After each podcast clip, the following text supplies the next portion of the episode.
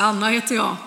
Eh, vilken härlig sång på slutet. Och just den här strofen, jag behöver dig mer än jag förstår, eh, är någonting vi kan ha med oss in eh, när jag nu ska läsa om en man som kommer till Jesus och ställer en mycket eh, vettig fråga. Eh, en fråga som väldigt många människor eh, har ställt genom alla tider till Jesus, eller till Gud, eller till den som ser ut att ha lyckats med någonting. Eh, och jag ska läsa från Markus evangeliets tionde kapitel från vers 17. När han skulle fortsätta sin vandring, alltså Jesus, sprang en man fram och föll på knä för honom och frågade, Gode mästare, vad ska jag göra för att vinna evigt liv? Jesus svarade, varför kallar du mig god? Ingen är god utom Gud. Du kan budorden, du ska inte dräpa, du ska inte begå äktenskapsbrott, du ska inte stjäla, du ska inte vittna falskt, du ska inte ta ifrån något det som är hans. Visa aktning för din far och din mor. Mästare, sade mannen, allt detta har jag hållit sedan jag var ung. Jesus såg på honom med kärlek och sade, ett fattas dig. Gå och sälj allt du har och ge åt de fattiga. Då får du en skatt i himlen. Kom sedan och följ mig. Vid de orden mörknade mannen och gick bedrövad sin väg, för han ägde mycket. Jesus såg sig om och sade till sina lärjungar, hur svårt blir det inte för den som har pengar att komma in i Guds rike? Lärjungarna blev bestörta över hans ord. Men Jesus sade igen, mina barn, hur svårt är det inte att komma in i Guds rike? Det är lättare för en kamel att komma genom ett nålsöga än för en rik att komma in i Guds rike. De blev ännu mer förskräckta och sade till varandra, vem kan då bli räddad? Jesus såg på dem och sade, för människor är det omöjligt, men inte för Gud. Ty för Gud är allting möjligt. Frågan Jesus får av en man som störtar, alltså kasta sig framför hans fötter som en lärare, som han vore en mästare, som också Jesus blir kallad för, är ju vad ska jag göra för att vinna evigt liv? Eller vem och hur ska jag göra och vem ska jag gå till eller visa någonting för, för att komma till himlen? Hur ska jag ta mig till himlen? En spännande, eh, mycket spännande och stor fråga för den här mannen. Och jag tänker i hela mänskligheten som Gud har skapat så har han lagt ner evighetens, eh, eh, en evighetslängtan i varje människas hjärta. Vi vet att oavsett hur rik jag är, oavsett hur bra det går i livet, oavsett hur mycket välsignelser jag har, eh, vad jag kan, vilka åsikter och så vidare, så finns det oftast en längtan till någonting större, något bortom livet. Och den här mannen har det. Jag var på, eh, kommer från en lärjungaskola som vi i syd har ordnat för lite ungdomar i helgen. Och då satt vi och pratade. Och då ställer en, en ungdom frågan, vilka kommer till himlen egentligen? Hur tar man sig dit? Hur får jag ta del av det eviga livet? Och vi diskuterar fram och tillbaka och, och hennes kommentar blir, det låter för enkelt. Och då måste man hänga med i det resonemanget när hon får höra svaret. Hur kommer man till himlen? Och när hon får höra det så säger hon, det låter för enkelt. Den här mannen har, som det står i texten, mycket rikedomar. Han verkar vara väldigt lärd också. Han har hört talas om den här Jesus som eh, går runt och har predikat om Guds rike. Som också är den som har varit sträng på lagen, som här tas upp. De tio budorden till exempel och Guds heliga lag som är god och fantastiskt. Om du inte dräper så får människor leva. Om du visar aktning för din far och din mor så får du leva länge i det landet och så vidare. Han räknar upp de här lagarna för den här mannen. För det är precis som den här mannen, den rike mannen kommer till Jesus med förutsättningen, vad ska jag göra för att vinna det eviga livet? Och då är det ju inte vilken man som helst. Någon som är rik, framgångsrik, kanske affärsman, den har slitit på jorden. Det kan faktiskt vara så att den är bra på att göra saker. Den är bra på att se att det jag eh, presterar och det jag gör faktiskt ger mig en vinst.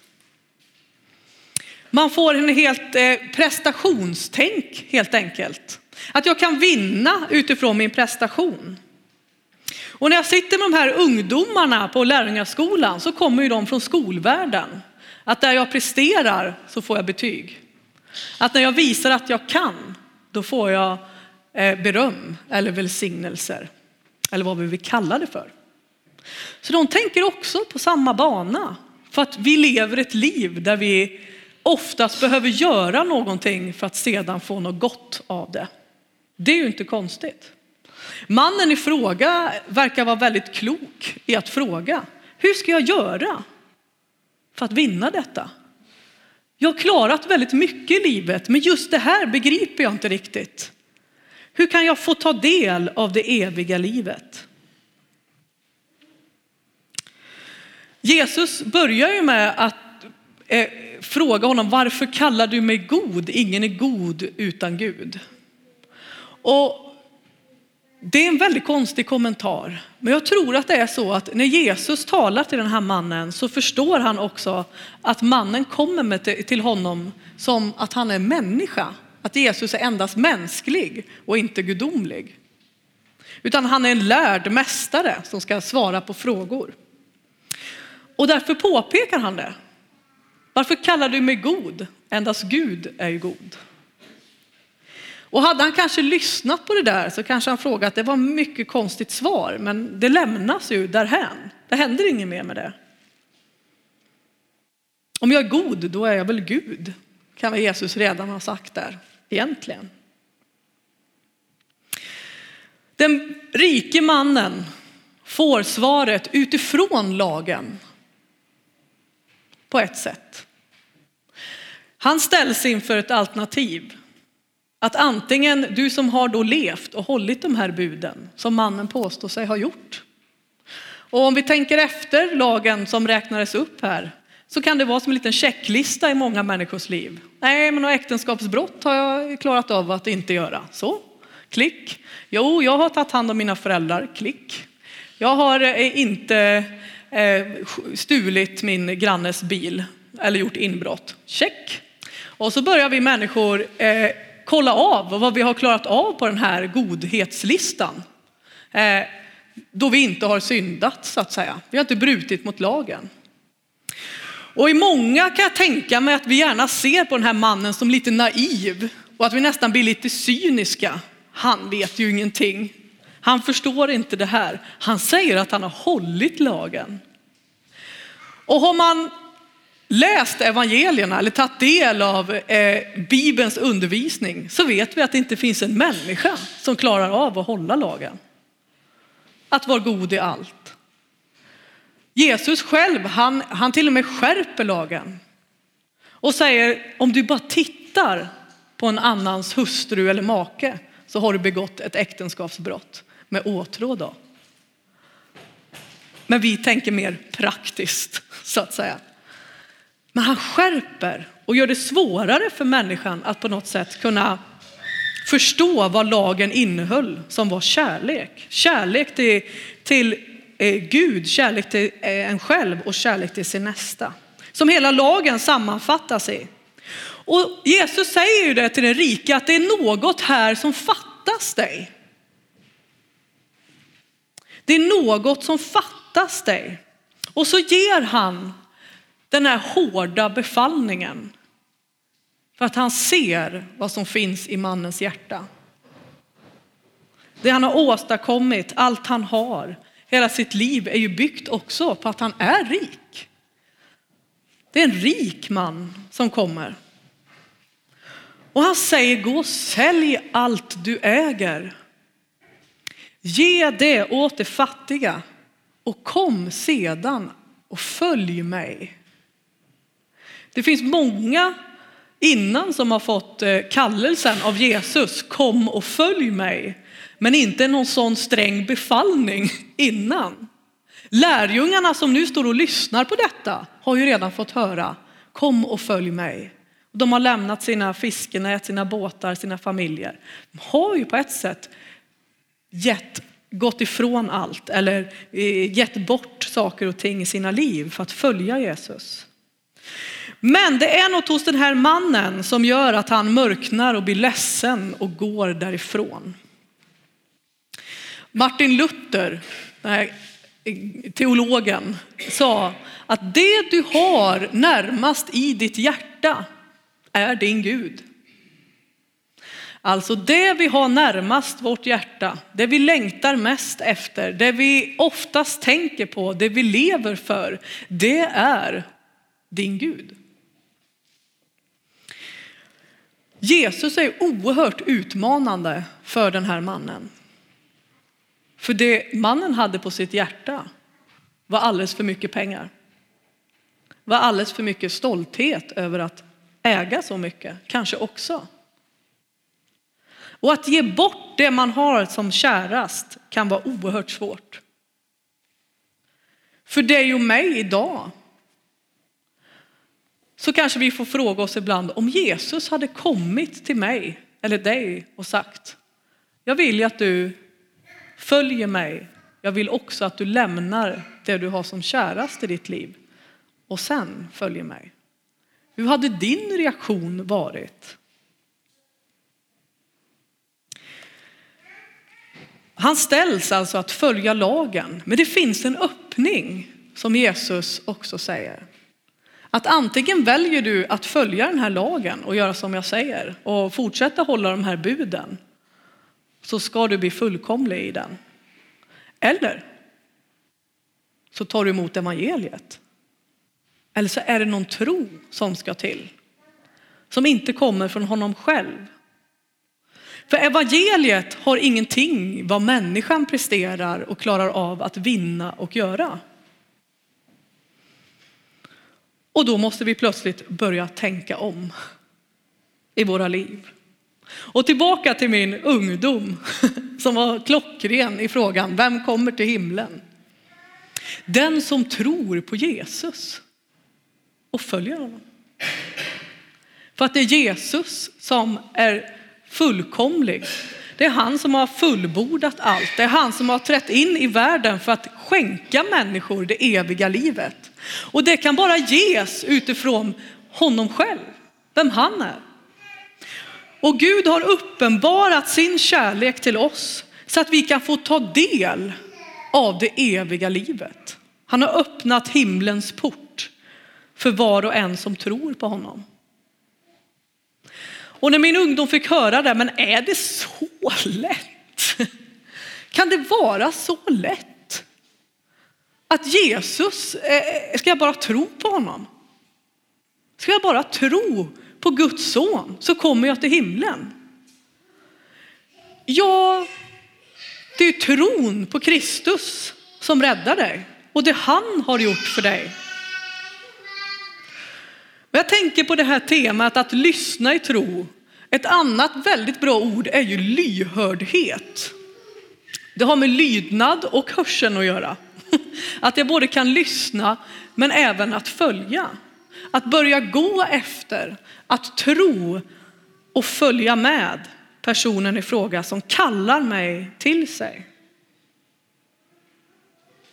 Jesus problematiserar ju det här med människans vägar till himlen och ansträngningen att själv lyckas och påstår och säger den här liknelsen att det är lättare för en kamel att komma in genom ett nålsöga.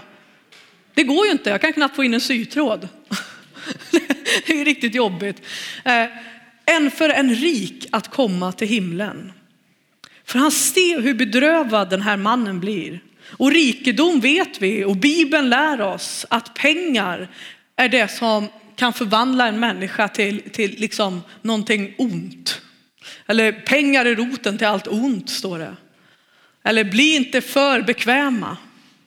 För vad händer när en människa blir rik? Jo, vi klarar oss själva. Vi blir oberoende av andra. Vi blir oberoende framför allt av Gud. I allt. Och oberoende skapar isolation och ensamhet för det Gud har kallat en in i. Det är det som lätt blir. Att man blir nedslagen och går därifrån för man kan inte ge upp. Och man vill inte bli beroende av någon annan än sig själv. Jesus står det här såg sig om. Och det gör han några gånger vid specifika tillfällen då han vill att folk ska lyssna nu på det han har att säga. När det blir en sån här situation, det är nästan så han märker att nu börjar det stegra här. Nu är det inte bara den rike som blir bedrövad, mina lärjungar är svårt förskräckta över det jag säger. Och då tittar han sig om. Han såg sig om i synagogan när han skulle hela en man. Han såg sig om lite överallt när han undervisar, när det blir viktigt för människor att lyssna på honom. Så när du läser att Jesus såg sig om, då ska det gå upp för dig att nu, det jag sedan hör eller läser i Guds ord, ska jag vara riktigt uppmärksam på. För när Jesus ser sig om, då vill han se folket och han vill få deras uppmärksamhet att lyssna till mig nu. Lärjungarna frågar, hur ska det då gå till? Vem ska komma in i himmelriket om inte ens en kamel kan inte ta sig genom nålsögat? nålsögat. Det går inte. Det är helt omöjligt. Jesus förvärrar, förvärrar ju situationen. Först att det var svårt att vara rik och komma in. Nu gör han det ännu värre. Till slut säger han, för människor är det helt omöjligt. Då blev det plötsligt alla. Alla människor blev det omöjligt för. Och det som blev kvar, det är den stora frågan. Vem, hur, när, vad ska vi göra då? Vad ska du göra för att komma till himlen? Vad ska du göra för att bli medborgare i Guds rike? Hur ska det här gå till? Jo, för Gud är allting möjligt. Säger han.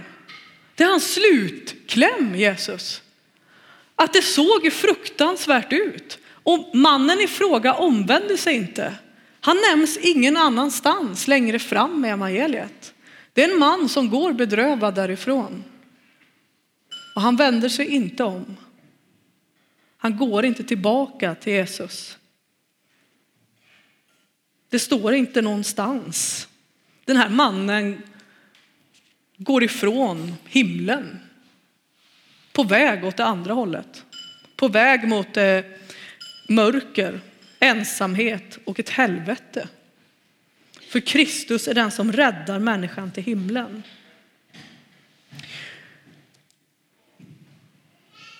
Mannen lär oss hur vi oftast tänker när vi närmar oss Jesus.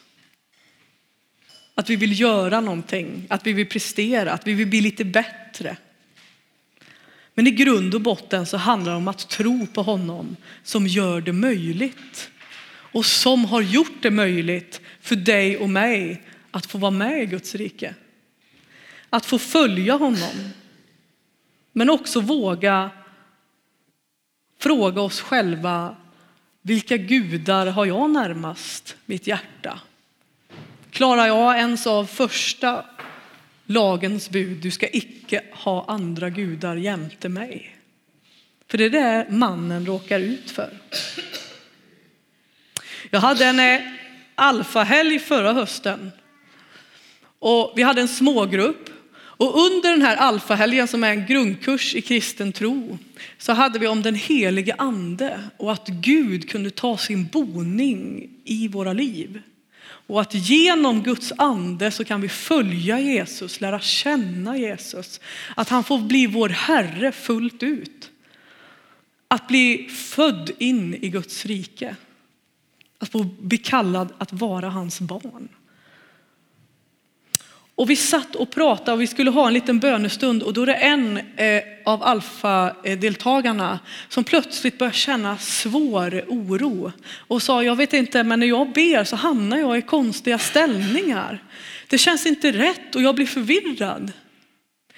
Och då, då frågar, frågar jag personen, vad har du varit med om innan? Vad har du sökt för att nå evigheten, för att nå Gud? Och hon sa, nej men jag har varit i lite buddhistiska grejer. Jag har hållit på och sökt i buddhism och i hinduism länge. Hon hade mediterat mycket. Och hon sa, när jag ber att Guds ande ska komma över mig så upplever jag det så konstigt. Eh, som att det blir en svår brottning inom mig. Och då hörde jag Herren i det här samtalet säga, du ska inte ha några andra gudar än mig. Jag är ensam Herre för varje individ, för varje människa. Och så sa jag det till henne så här, du vet, ibland kan vi bära på så mycket annat inombord, andligt, själsligt, att Herren inte kan ta sin boning hos dig. För han kan inte, eller han vägrar dela med sig av sig själv med någon annan. Han delar sig inte med någon annan herre. Antingen den rike så följer du mammon eller så följer du mig. Antingen så lämnar du det gamla sökande religiösa livet med buddhism och hinduism och säger ja till mig. Och då ska jag komma till dig och jag ska ge dig frid och liv och hela vägen in i evigheten. Och hon fick göra det den här deltagaren. Och det blev som att det hände någonting i hela atmosfären, i hela gruppen. För Herren fick bli Herre i hennes liv på nytt. Hon sa, jag vill lämna det andra. Och många i den gruppen, blev, det blev så radikalt för dem som gick hem och brände sina dagböcker. Och en slängde ut en eh, buddha-staty som han hade snott från Thailand.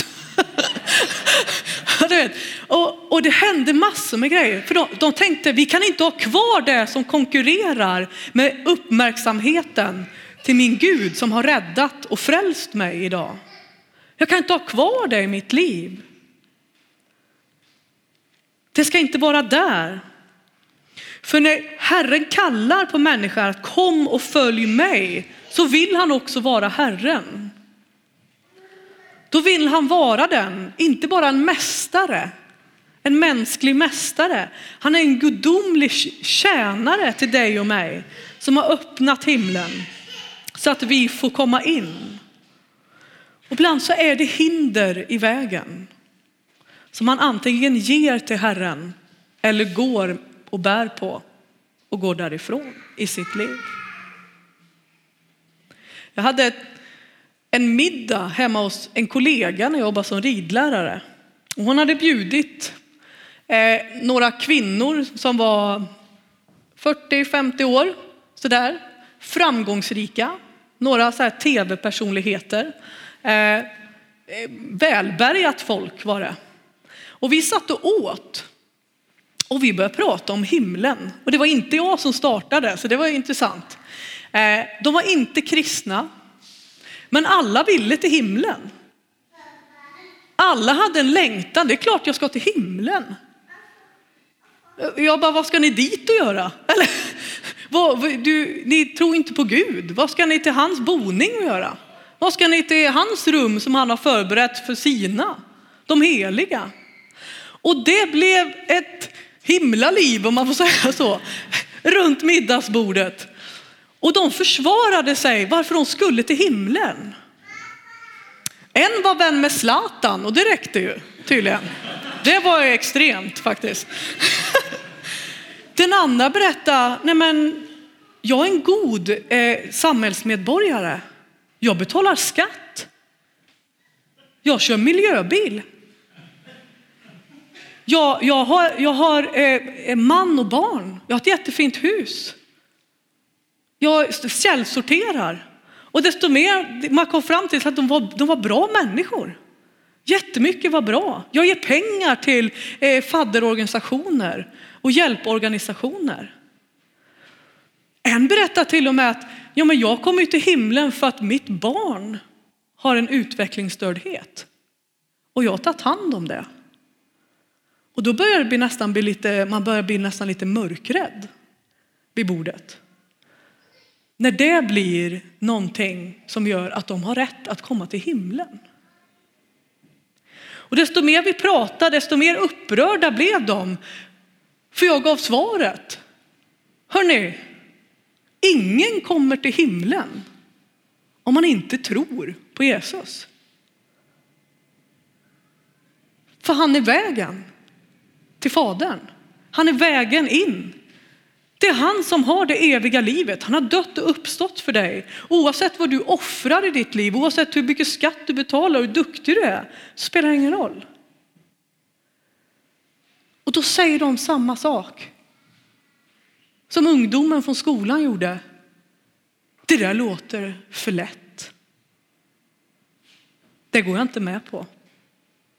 Det känns för lätt. Det är säkert någon fälla.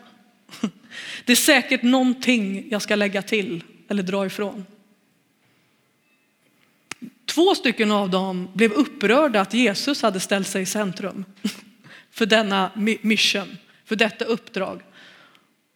De undrar vad det var för man som kunde ge evigt liv och varför han var så märkvärdig att han var den enda som gjorde att man kom till himlen. Det blev ju en stor religionsdialog där också med alla andra religioner och vad tror alla andra på då? Vi kommer väl till himlen allihopa i god tro liksom på, på, på det vi är och vilka, vad vi gör och kärleken överlag. Nej, i Guds ord står det att enda vägen till Fadern är via Kristus, Messias, han som bar vår synd och vår skam och har öppnat upp tronen till det allra heligaste, in till himlen. Om ni vill dit så måste ni lära känna Gud och bli hans barn. Ni måste säga ett ja och bjuda in Jesus i era liv för att ta del av den himmelska skatten. Att vara hans barn och få ett evigt liv. Ty för Gud är allting möjligt.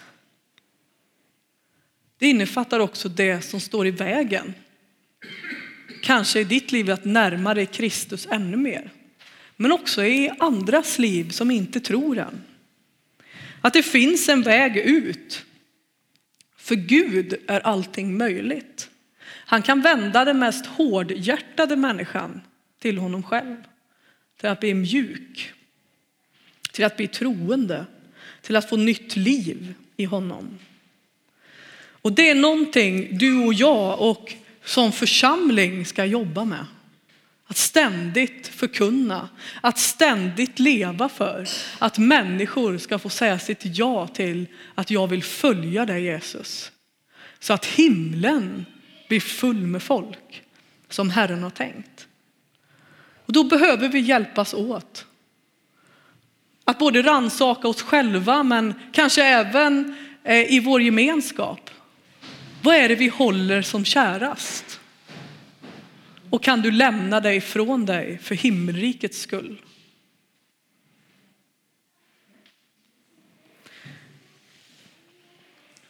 Herren vill att så många som möjligt ska vara hos honom. Och vem kommer då till himlen? Jo, Det var en som sa det så bra till mig en gång, en bibellärare jag hade. Anna, du vet, i Guds rike får det bara plats en person. Jag tänkte, va? Ja, det är Jesus. Ingen annan ryms där. För vi ska vara i honom. Vi ska vara med honom. Vi ska följa honom. Så i Guds rike finns det bara en person. Och det är honom också som leder oss dit. Som vi får vara hos. Och förbli hos. Amen.